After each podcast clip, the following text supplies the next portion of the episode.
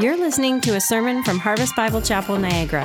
We believe in unapologetic preaching, unashamed adoration of Jesus, unceasing prayer, unafraid witness, and uncommon community. If you have yet to do so, we would love to have you join us for worship and God's Word on Sunday mornings. For more information, visit us online at harvestniagara.ca. Thanks for listening. Uh, well, good morning, everyone. I, uh, I, I, pray and I trust uh, that you are well. And so this morning, um, as we start what we would call Passion Week, uh, we're going to be looking um, at what I believe to be one of the most significant texts um, in, in the New Testament and, and also within the totality of the scriptures. So, um, one, of the, uh, one of the only events this morning to be portrayed within all four gospel narratives, and that's the triumphal entry of Jesus into Jerusalem. So uh, grab a Bible uh, and join me, turn with me to um, John chapter 12. And, and as we walk through verses 12 through 19 today, uh, my hope is that you will see Jesus. As you, as you walk through this text with me, I hope that you will see Jesus and the real Jesus unfold um, before your eyes. And so we know this the, the Old Testament has pointed to Jesus. Jesus has fulfilled what was prophesied. And, and then now we wait for his return for him to return as our Lord and King. That's where we're at. And before, before we read this text this morning, we need to understand actually what's going on behind the scenes. See, Jesus had been, had been healing the afflicted and teaching with authority um, about himself and, and the kingdom of God. And so he is, he is challenging the religious Pharisees of the day and he is showing his true power. He is, he is teaching the disciples that he is the truth, that he is uh, the resurrection. He is teaching the disciples that he has the authority and that he is salvation. And so in, in chapter 11, before where we are today, we, we see Jesus raise his friend Lazarus from the dead. And, and this text tells us that Lazarus has been dead for, for four days. And, and that's significant. And, and here's the question why is that significant? Because here's the thing on the third day of death in Jewish custom is when the soul left the body is when the soul left the body. And so, so it's significant because the fourth day means that Lazarus was dead. Like he was, he was very, very dead. There, there was no hope of bringing him back. He was gone. And so we, we, we see that Jesus actually walks and he calls Lazarus forth out of the tomb. And at that point, there was no rationalizing that, ra- that Lazarus really wasn't dead. There was no rationalizing that he could have been asleep or anything else like that. He was four days dead. He was gone, and Jesus called him from the grave. See, this miraculous act proved his power, and, and many actually, they turned to Jesus and they believed in him because of, of this one thing. And so, so we see in this text from, from that point on, the Pharisees move forward with an action plan to kill, to kill Jesus. They, they, they move forward in this way.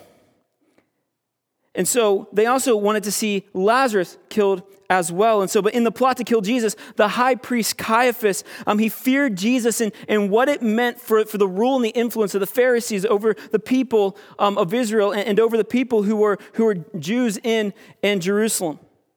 And so, in the plot to kill Jesus, he actually says something really profound, uh, but really quite true. In, in chapter 11, verse 50, he's, uh, Caiaphas talking to the other, the other Pharisee says this He says, You know nothing at all nor do you understand that it is better for, for you that one man should die for the people, not that the whole nation should perish.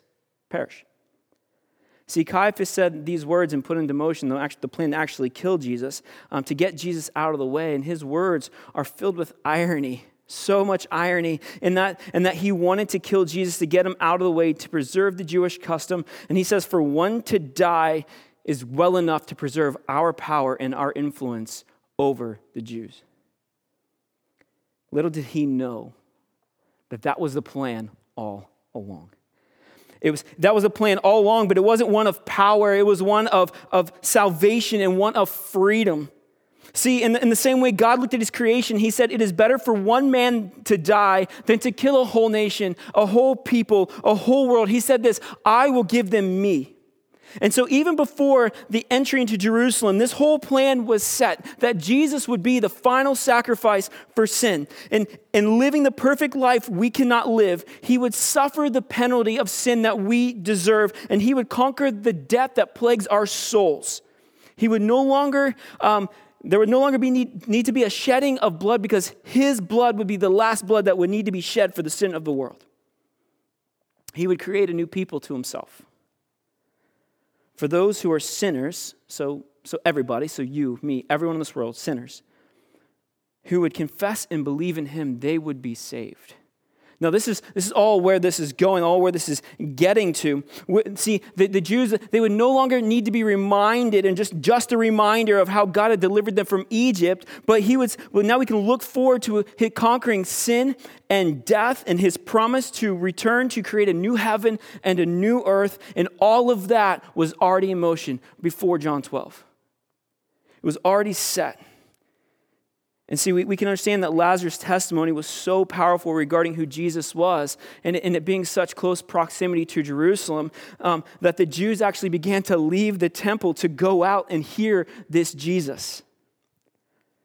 Chapter 12, verses 9 through 11 says, When the large crowd of the Jews learned that Jesus was there, they came not not only uh, on account of him, but also to see Lazarus, whom he had raised from the dead. So the chief priests made plans to put Lazarus to death as well because on account of him, many of the Jews were going away and believing in Jesus. See, this testimony brought the crosshairs on Jesus and on Lazarus. Many Jews were believing in Jesus, and in fear, the Pharisees of the day sought to kill the two who they saw to be a threat to their power. That was their concern. They didn't care about pointing people to God. They, they didn't care about any of that stuff. They wanted to point power to themselves. The only reason they cared about the power of Jesus is because he was taking away their power. And so, as we get to this, this John 12 text, in the other Gospels, as Jesus, as Jesus prepared to enter the city of Jerusalem uh, during the Passover, he sent two disciples ahead he sent them in, into to Bethphage, and, and he said, when they enter the city, they will find a donkey, and next to it, a colt, the foal of a donkey, and they'll be tied up. And he, he went to them, and he said, he t- sent two disciples and said, Go find that donkey, go find that colt, and bring them to me. And if anyone says, What are you doing? Just say, The Lord has need of it. And so they did, and on their way back, they put their robes onto this donkey, and Jesus climbed onto this colt, and the donkey led this colt and the disciples and Jesus into Jerusalem. And so we see this. Here we go. Chapter 12, verse 12, it says this The next day, the large crowd that had come to the feast heard that Jesus was coming to Jerusalem. So they took branches of palm trees and went out to meet him, crying, Hosanna! Blessed is he who comes in the name of the Lord, even the King of Israel. And Jesus found a young donkey and sat on it, as is written, Fear not, daughter of Zion, behold, your king is coming, sitting on a donkey's colt. His disciples did not understand these things at first, but when Jesus was glorified, then they remembered that these things had been written about him and had been done to him. The crowd that had been with him when he had called Lazarus out of the tomb and raised him from the dead continued to bear witness. The reason why the crowd went to meet him was that they had heard he had done this sign. And so the Pharisees said to one another, You see, you are gaining nothing. Look, the world has gone after him. And so here's what we see is everything up to this point of Jesus' earthly ministry culminates at this moment. The entry of the Messiah into the city of Jerusalem. See, Old Testament prophecy was being fulfilled right before their very eyes. And, and a Passover festival was filled with religious and pious Jews, and all of them were welcoming in their Messiah. See, this festival, uh, the Passover festival, was a celebration of the people's freedom from their bondage in Egypt. It was a festival in remembering God's deliverance from their captors. And so, a city who, that was usually filled with 40,000 people was now um, a destination and bursting at the seams with hundreds of thousands of people. And so, with Bethany only uh, two miles away, the word that Jesus had resurrected Lazarus uh, went out from there.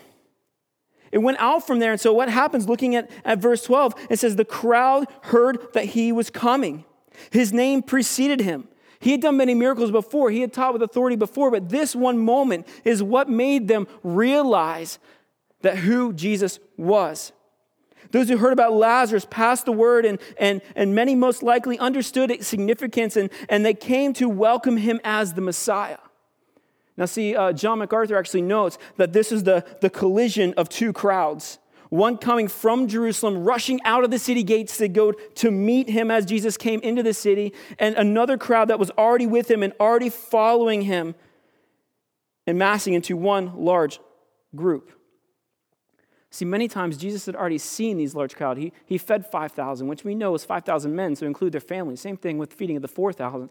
Same thing with when the, when the crowds rushed on him when he was going to see Jairus' daughter and, and the woman of blood was trying to touch him. He was crushed in by a large crowd. When he would teach, um, when he would come across uh, uh, the Sea of Galilee, there'd be a crowd waiting for him. So he was used to crowds, but this crowd was like none other.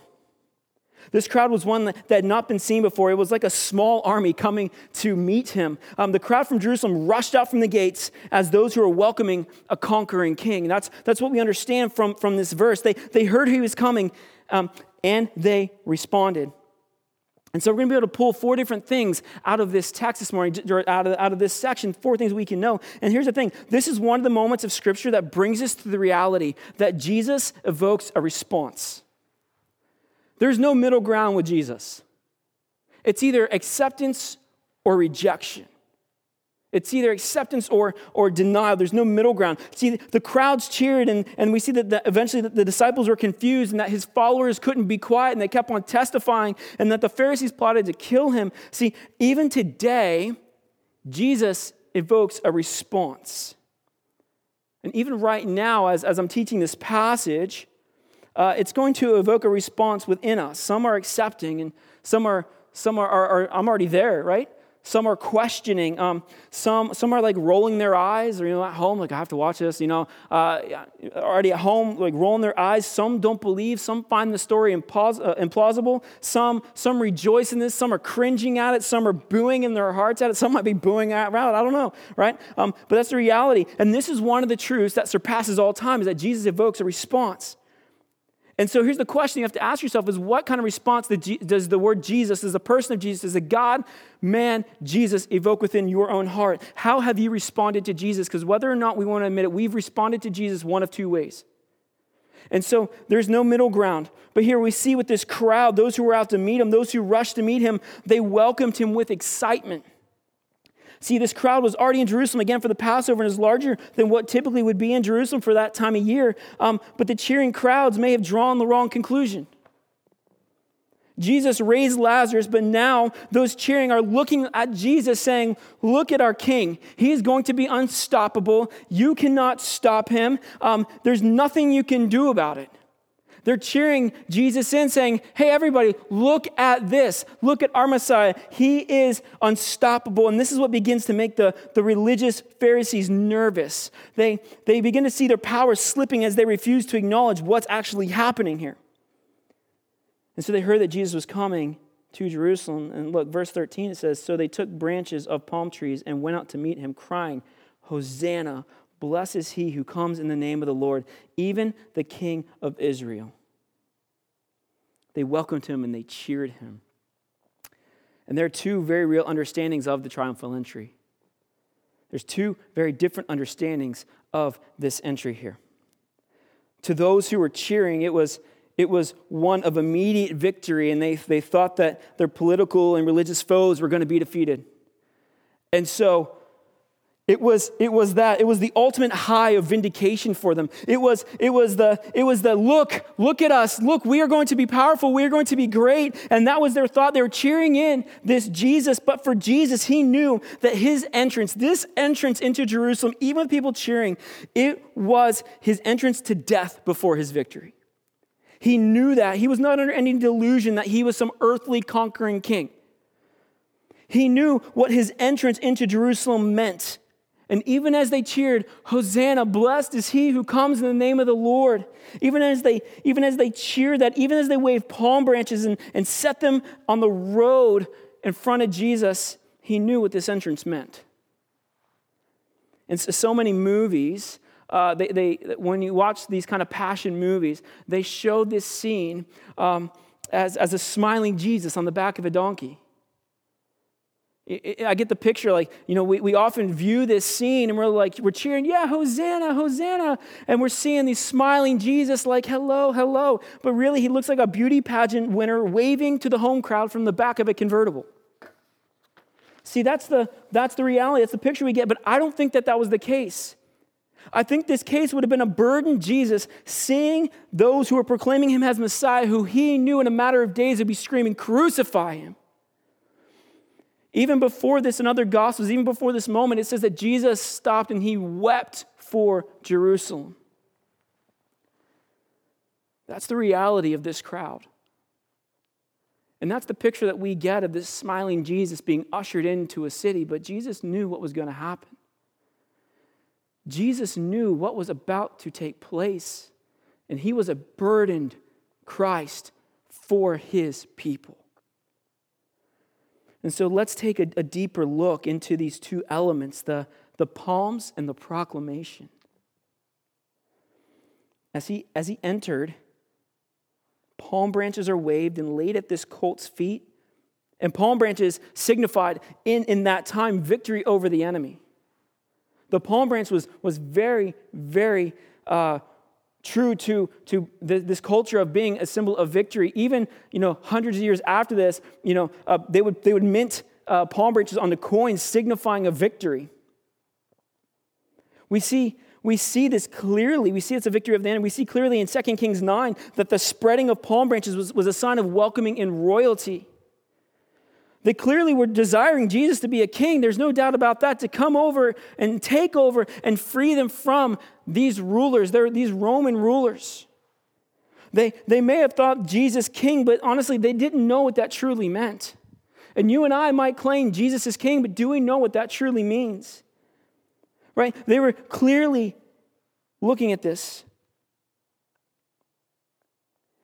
and they thought Jesus king, but they didn't know what that meant. Palm branches were calmly waved as a sign of military victory as a conquering king had returned back to its city. It was a welcome, it was an homage to their leader, one who had great might. Another reason we know that the Jews wanted him as, as a mighty earthly king was, was because of their shouting, Hosanna. Now, within the church, we, we shout that Hosanna, and that's true, but in this, Hosanna actually means salvation now or saves now. And ultimately, look, they were right. Salvation was coming, and salvation was now. Um, but the people, what the people had in mind and what Jesus had intended were two completely different things. See, this, this thought that we understand, this, this Hosanna, blessed is he who comes in the name of the Lord, is actually is backed up in Psalm 118. And Psalm 118 had actually become uh, almost a war anthem from the people of Jerusalem. It was a, it was a, chant, chant of sorts at different Jewish festivals proclaiming their, their victory. Uh, it was the antiquity of God Save the Queen, or as kind of the American version of Hail to the Chief. That's what this really was kind of coming across. And it wasn't that the, it, it wasn't that the people of Israel weren't eager for their Messiah, um, they just had the expectation of power and might that didn't actually show in the way that God had intended. See, they cheered, they cheered, Save us now. They, they cheered these things. Blessed are you because you come in the name of the Lord. Save us now. The Messiah is here. Save us now, our God and our King. That's what they're saying. Look at this. Psalm 18 25 says, Save us, we pray, O Lord. O Lord, we pray, give us success. Blessed is he who comes in the name of the Lord. We bless you from the house of the Lord. The Lord is God, and he has made his light a, uh, to shine upon us.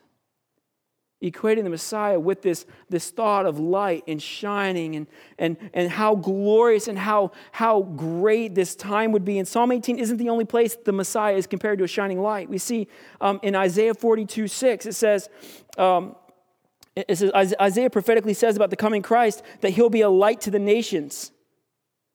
It says, I am the Lord. I've called you in righteousness. I will take you by the hand and keep you. I will, I will give you as a covenant for my people, a light for the nations. We, I am reminded of uh, Psalm 60 where it says, Arise, shine, for your light has come, and let the glory of the Lord um, rise upon you. See, darkness covers the whole earth and thick darkness over his, his people, but the Lord rises upon you and the glory appears over you. Nations will come to your light and kings to the brightness of your own, of your dawn we look at this picture of this prophetic moment in this period of history that we have written down in this text that is the culmination of everything Jesus has been saying.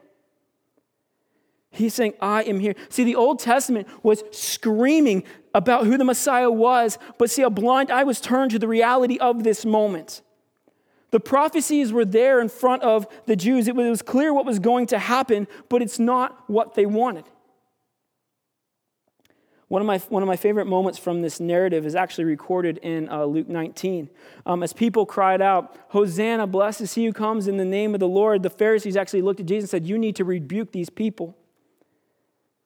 Well, he responded with, Well, if they remain silent, even the stones will cry out. See, how powerful is the reality of this moment? How powerful is that reality? Jesus was claiming that he is the Messiah. There was no questioning about it any longer. See, notice this everything they said was correct. Those who were cheering, Hosanna, blessed is he who comes in the name of the Lord, everything they were saying was correct. They, they quoted scripture, they, they shouted a psalm, they cheered and they waved the palm branch. They did everything right. But here's the thing everything behind what they were doing and what they were saying, the intent behind it was wrong. See, what Jesus was offering and what people were cheering at were actually at odds with each other. One commentator said this Jesus had rejected their offer of a war bound kingship on Palm Sunday. They rejected his kingship of peace on Good Friday. Hear that again. Jesus had rejected their offer of a war bound kingship on Palm Sunday. They rejected his kingdom of peace on Good Friday. And how true is that? How many um, of those who welcomed Jesus uh, into uh, the city screaming Hosanna only a few days later would be screaming, Crucify him? See, later in the week, those who proclaimed him king said, What king? They said, What, what king are you talking about? Ver, uh, chapter 12, verse 19.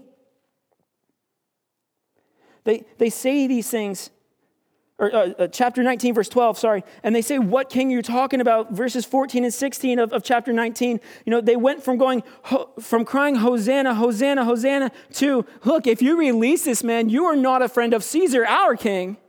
And so we see that there is a complete disconnect. Later that week, those who were claiming him king now said, What king? We have no king other than Caesar. And so we, we see that this, come, this entrance, this triumphal entry, was a, was a very public event. Like I said, we, he was claiming that he is the Messiah. This is a moment where the words of Jesus of don't tell anybody now are screaming the proclamation of I am he. And that he is the one that they have been eagerly waiting for. They are cheering for the right Messiah. They are cheering for the right man. They're cheering for the right God, but they're doing it with the wrong motive and the wrong heart. And so imagine this picture a, a scraggly, humble, God man riding into these gates on not a donkey, but a colt, the foal of a donkey, even lowering his status. And they're saying he's claiming to be the warring king that we want. But he's saying, I'm not the warring king that you want. I am the salvation that you need. And, and this is the epitome of unmet expectations when it comes to this just cheering crowd. But here's the thing they still welcomed him in. Like, I don't know what they thought was going to happen next. They were, they were cheering him in. They knew what this meant. That, that their idea of a warring king and what they wanted and what Jesus actually was bringing was, was two completely different things. But here's the thing what did they think was going to happen next? Did they think that he would get into the city gates and then jump down and, and pull a sword out from secretly from nowhere and say, attack? I, I mean, did, did they, like, did they think that this was like the ultimate mis- misdirection? Like, I don't know what they thought was going to happen. He was welcomed in as a conquering king, but he would be a suffering servant. And so I know that this is Palm Sunday, but history actually tells us that Jesus rode into the city on a Monday. And that Monday that he rode into the city actually was the same day that the lambs were chosen for the sacrifice of the Passover. And so, how much truthful, uh, how much truer so is that reality that here is the day that the Passover lamb is to be selected to be slain, and Jesus rides in saying, Don't you get it? Don't you understand what's going on? See, eh, there's an ancient, ancient historian named Josephus, and he actually said how many people were in the city. And one year there was upwards of 250,000 lambs that were slain for this Passover festival. Now, that was one lamb per family. So, if you could even imagine, you think about 10 people per family, that's 2.5 million people in the city. And we think about that each lamb was a sacrifice for the family, and it was a river of blood that flowed out of the temple and out of Jerusalem. Why? Because they understood, and we understand, that the wages of sin is death, and this lamb was the substitute for the sinner. And so, as John writes this, he could even be looking back and saying, like, if you only knew what you were asking, if you only knew the people that were cheering, if you only really knew what you were asking, only if you only really understood what this would bring, what, whatever, whatever you're thinking, only if you knew the road to come will be of one of violence culminating into peace with God. And so the Passover, being remembered as a time where the Lord spared his people, they shed the lamb's blood over their doorposts so that the, that the Spirit would pass by. In that day, when that happened, that was probably a time of, of fear and anxiety and like, what if I didn't do this right? And what if like I, I you know, put it on my doorpost and what if it's like the wrong place? Am I, am I, am I done for? Right? Um, it's probably, it's definitely a time of trust and where, they, are they say, you know what, God has told us to do this, and so we're going to follow, and we're going to be obedient, and we're going to do what He has told us to do. And that is putting this blood above the doorpost. And it was a time of all these emotions, even for those who were faithful, even for those who were obedient. And here's the reality in that moment, the Lord proved Himself faithful. And in this moment, in this triumphal entry, he was doing it again. He was doing it again. He was saying, Look, this is my time. This is who I am. Your claims of Messiah, they might be on your terms, but you are right, but your motivation is wrong. But I'm going to show you what a real warring king is going to look like because I'm not just going to beat your earthly enemies, I'm going to conquer all enemies, spiritual and physical in the spirit and in the flesh. I'm going to beat them all. Verses 14 and 15, they say, And as Jesus found a young donkey and sat on it, just as is written, going back to these prophetic um, texts of the Old Testament, Fear not, daughter of Zion, behold, your kingdom is coming, sitting on a donkey's colt. Yes, right here, another prophecy fulfilled. See, every Jew would know the prophetic words here of, of Zechariah 9 9. They'd understand the significance of the moment. They were taught to await the coming Messiah who would come to set them free. And see, ironically, the Jews of the day of Zechariah actually didn't even have a king. So when this was written, a prophet told a kingless nation that you are waiting for a king, and this is what it's going to look like. And so we see that John uses kind of this loose translation of Zechariah 9 9 in this passage. And, and John is most likely looking back the whole time um, as he writes this, and as he writes this gospel using the powerful words of Je- Zechariah 9 9 and probably also uh, Isaiah 40. See, Zechariah 9 9 says this Rejoice greatly, O daughter of Zion. Shout aloud, O daughter of Jerusalem.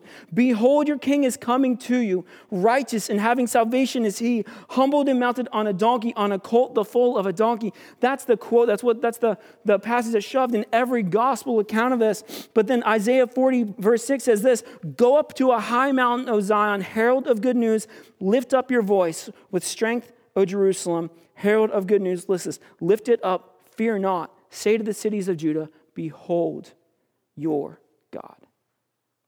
We see the reality and the prophetic um, reality this text coming to a complete culmination of Jesus on this colt coming into the city.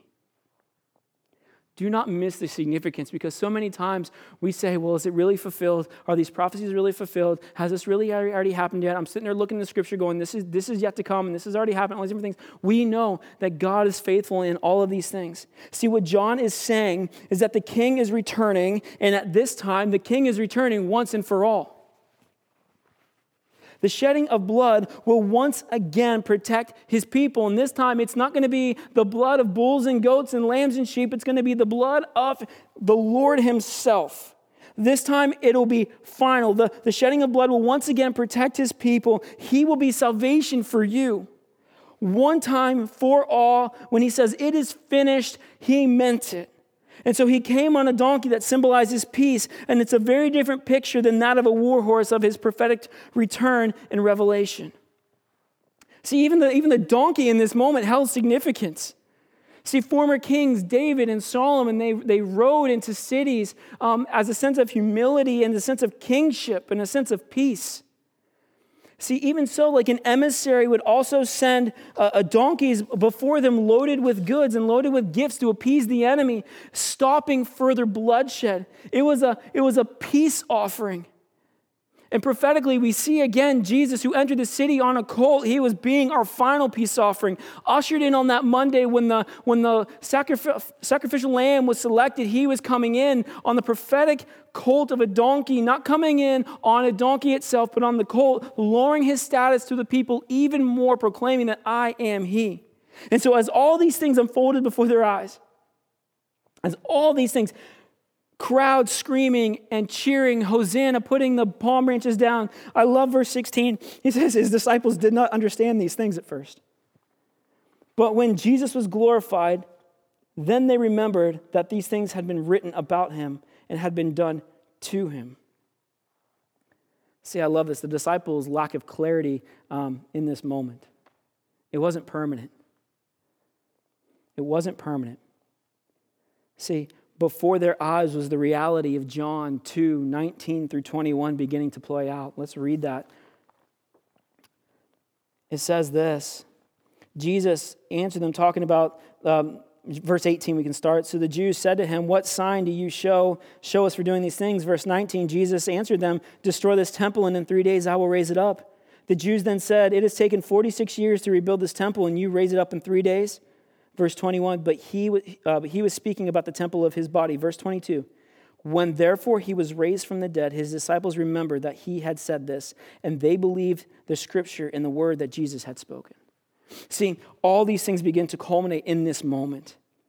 See, verse 22, they remembered. They might have been, they, they might have not known what was going on at this time. They might have had the, the fake smile as they walked with Jesus in, like, yeah, Hosanna, yeah, what's happening here? Right? They might have had that. Um, you know, the, the, but the fact that they didn't know what was going on is nothing new. If you read anywhere in the scriptures, when they talk about the disciples, usually they're confused. Um, but here's the thing um, they're asking the right questions Who is the Messiah? Who is this Christ? When is he coming? How will we know? Um, they, were, they were like this until Christ was glorified, and then they understood. Right? All throughout the Gospels, Jesus had taught the disciples the Old Testament texts that point to him, and they still didn't see it. And so the disciples are just going along, probably with the cheering and not knowing what, actually what was going on in that moment. And, and I do it, but here's the thing it's easy to pick on the disciples. Um, call them dense or call them unintelligent or call, call, them blind. It's easy to do, but here's the thing um, how often is that us? How often has Jesus clearly laid out things before our own lives and we're going, is that really the way it needs to be? Or I'm really confused right now, right? How many times is that us? How many times have we searched the scripture only to see our own misguided steps because we've taken something that what we think it means and applied it to our life and it doesn't mean that? See, we, we see that even though we know Scripture, we always seem to find something new every time we study it. That's a good thing because you're becoming more like Christ. Um, but they remembered, and in this triumphal entry, we see that they remembered. And see, they are one of four different responses. That's the fourth lesson from the triumphal entry. There are four different responses here. In verses 12 through 13, we see the cheering crowds. Some sincere, some fickle as all get out.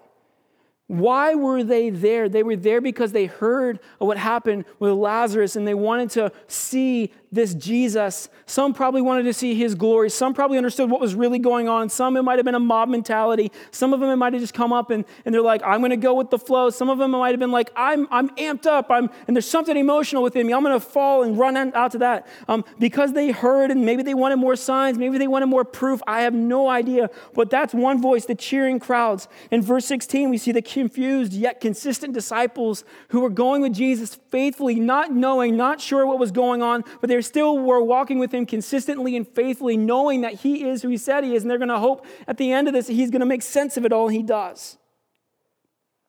Then we see verses 17 through 19. Verses 17 says, The crowd that had been with him when he called Lazarus out of the tomb had raised him from the dead, continued to bear witness. They could not shut their mouths. And it's clear anytime you see that someone has an interaction with Jesus through the scriptures or even in this life now, they cannot be quiet. When your heart is radically changed because of the glory of King Jesus, you cannot shut your mouth. Those who saw the glory of Jesus kept on proclaiming this glory. They saw what Jesus had done. They saw who he was. They understood the magnitude of that situation, and they, their eyes were opened and they proclaimed the glory of Jesus. And the question, church, is that you? Have you seen the glory of Jesus and are you proclaiming? Are you carrying out what the gospel mission is? Are you proclaiming? Are you, are you promoting the gospel? Are you preaching the gospel? Are you making disciples? Is that you? Because anyone who's come in interaction with Jesus, again, it's either accepting or rejecting. And so we see that those who, who saw this firsthand were proclaiming because it was them, they saw what happened with Lazarus. They saw the tomb of Lazarus. They saw the, the reality of the risen Lazarus, and they came. And I think at times it's, it's less about the risen Lazarus and more about the man who raised Lazarus. And I hopefully that's where our hearts get as well. So often we want to focus on the miracles of Jesus rather than Jesus who, who did the miracle. We say, Jesus, I, I need this, A, B, and C, but we focus on that, but we, we, we neglect Jesus. We neglect the miracle giver for the miracle itself. And so we also see verses 18 and 19. The reason why the crowd went out to meet him was that they had heard that he had done this sign. Verse 19 So the Pharisees said to one another, You see that you are gaining nothing. Look, the world has gone after him. So that's the fourth voice. The Pharisees thought that his popularity would fade. They, they, they, but people kept on rushing to him. The, the men who were once the spiritual authority seemed to have power no longer. The Pharisees' power was seeming to wane. They, uh, they saw and they could do nothing else except for plot and figure out a way. So the, they were trying to silence those who can't be silenced, right? We see the Pharisees who plotted. The Pharisees saw what was happening and put their plan into motion to accept the, the betrayal um, by Judas of Jesus, right? And I love, I love, love their last line recorded in, ver, in verse 19. And they say this you see that what you're gaining is nothing. They're, like, there's no stopping. Like, whatever we say to these people, we're telling them, Jesus, rebuke them, and he says no. They're just going to get amped up more. They, they see what he has done. Like, there's nothing we can do about this. Um, but look, the world has gone after him. Like, what are we going to do now? And this is why that plot to murder Jesus was put into place so fast through a sham trial and through an unethical way. But that last line, the world has gone after him. How such true are those words? So, in one way or, or another, whether salvation or hatred, the world has gone after Jesus. You have gone after Jesus. I have gone after Jesus, depending on what that means. See, the perspective and how you view Jesus actually changes your heart towards Jesus, right? And so, as we begin Passion Week, I beg you to examine this gospel, examine the gospel of John, and answer the question who is Jesus? See, the scary thing is, some of us want the militant Jesus right now. Um, we hope for Jesus on the war horse. We want that now. We, we, want, uh, we want him to come and conquer our enemies. That's what we want. That's what we pray for, right? He will return on a war horse, but it won't be on our expectation. It'll be on his expectation. It won't be on our terms. It'll be on his terms. And so it'll, it'll, be, it'll be him coming from the heavens. It'll be him that has King of Kings and Lord and Lords on inside of his thighs. It'll be him coming on the war horse next time. But we don't live there yet. Some of us still want the earthly King Jesus. And the scary thing is, I think some of us would be actually happier with an earthly King Jesus than a heavenly King Jesus. We, we want him to rule and to tell the world that we are right and they are wrong. And here's the thing when we do that, we actually are the embodiment of those screaming in the wrongful way, Hosanna, as Jesus entered Jerusalem. We become like those who usher Jesus in with the palm branches, wanting an earthly king, only to reject him when he doesn't do what we want him to do. We do. We have a king who has perfectly fulfilled all that was foretold of him. This is the God we serve. See, we don't have a God who doesn't rule. Uh, we, we have a king who doesn't rule for his own riches, but for rules for our salvation. So, ending here, as we move forward in Passion Week and ultimately Resurrection Sunday, here are four points of application that I want us, that'll help guide us uh, through even this difficult time of being apart. Here's the first thing we respond to his testimony. Have you responded to the grace and mercy of Jesus? And I don't mean on your own way, I mean on His way, I mean on His terms. I don't mean, well, yeah, I kind of followed you. No, no, no. Have you responded to his mercy? Have, have you responded to the offer of salvation that he has for you? Have, has, uh, he has proven himself, and, and we must respond to the reality of, of this Messiah. See, our Christ who comes in the name of the Lord. If you haven't done this, I would highly encourage you right now in the com- or even in the coming days to consider Jesus. Consider who he is and what he has done. Um, draw near to him and respond to his offer of salvation. You need to respond to his testimony, and that's done of either accepting or rejecting. There's no middle ground with Jesus. And I wish we'd get that out of our culture that if I go to church, if I prayed a prayer, if I was baptized when I was younger, that I'm all good. That's not true. It is the confession and belief in Jesus that He is the Son of God, that He was killed for your sin, that He was raised from the dead on the third day, that He has conquered sin and that He has conquered death, and you put your faith in Him and Him alone. Here's the second thing we rejoice in His obedience. I, for one, am thankful that Jesus followed through in obedience to the Father. We, we are ever so thankful for the obedience of Christ that we can come before the throne of God with Jesus as our mediator. So now we walk in obedience to Christ. See, we live our lives for his glory. Galatians 2:20. Right? Galatians 2:20 says, "For I have been crucified with Christ, for it is no longer I who live, but Christ who lives in me. And the life I now live, I live by faith in the Son of God who loved me and gave himself for me." That is what we live under church. And so we live in a manner uh, worthy of the gospel. We fight against sin. We repent and ask forgiveness for when we do sin, and we walk in obedience towards Him. We remember His obedience, and we walk in, uh, in obedience as an example. Here's the third thing we rest in His promises. God has proven Himself time and time again. If you stop and look back at your life as you follow Jesus, you would see how many faithful promises He has fulfilled in your life. He has given us hope and He has given us a promise that He is not done with us yet. The, the promises of God are littered all throughout the scripture. He promises us that we are not alone, that we have hope. Um, his promises uh, are, are, that we can overcome sin and temptation, that He hears us, that He loves us, that we have salvation in Him, that um, His promises in the life of the believer are endless and they sustain us. It's hard to do that sometimes. Especially moments like now when we're trying to figure out what in the world happens next. It is hard to rest in his promises. But, church, remember that he is faithful to his promises and he is faithful to salvation to you, and he is faithful into who he is. He's faithful to himself, and therefore we know that we can put our faith in him. See, we've not been given a spirit of fear, but of power and love and self control. And so that's the reality of where we live. We have been given hope in Christ. So remember his promise there. And here's the, second, uh, here's the last thing we remember his second coming. We rejoice in that church.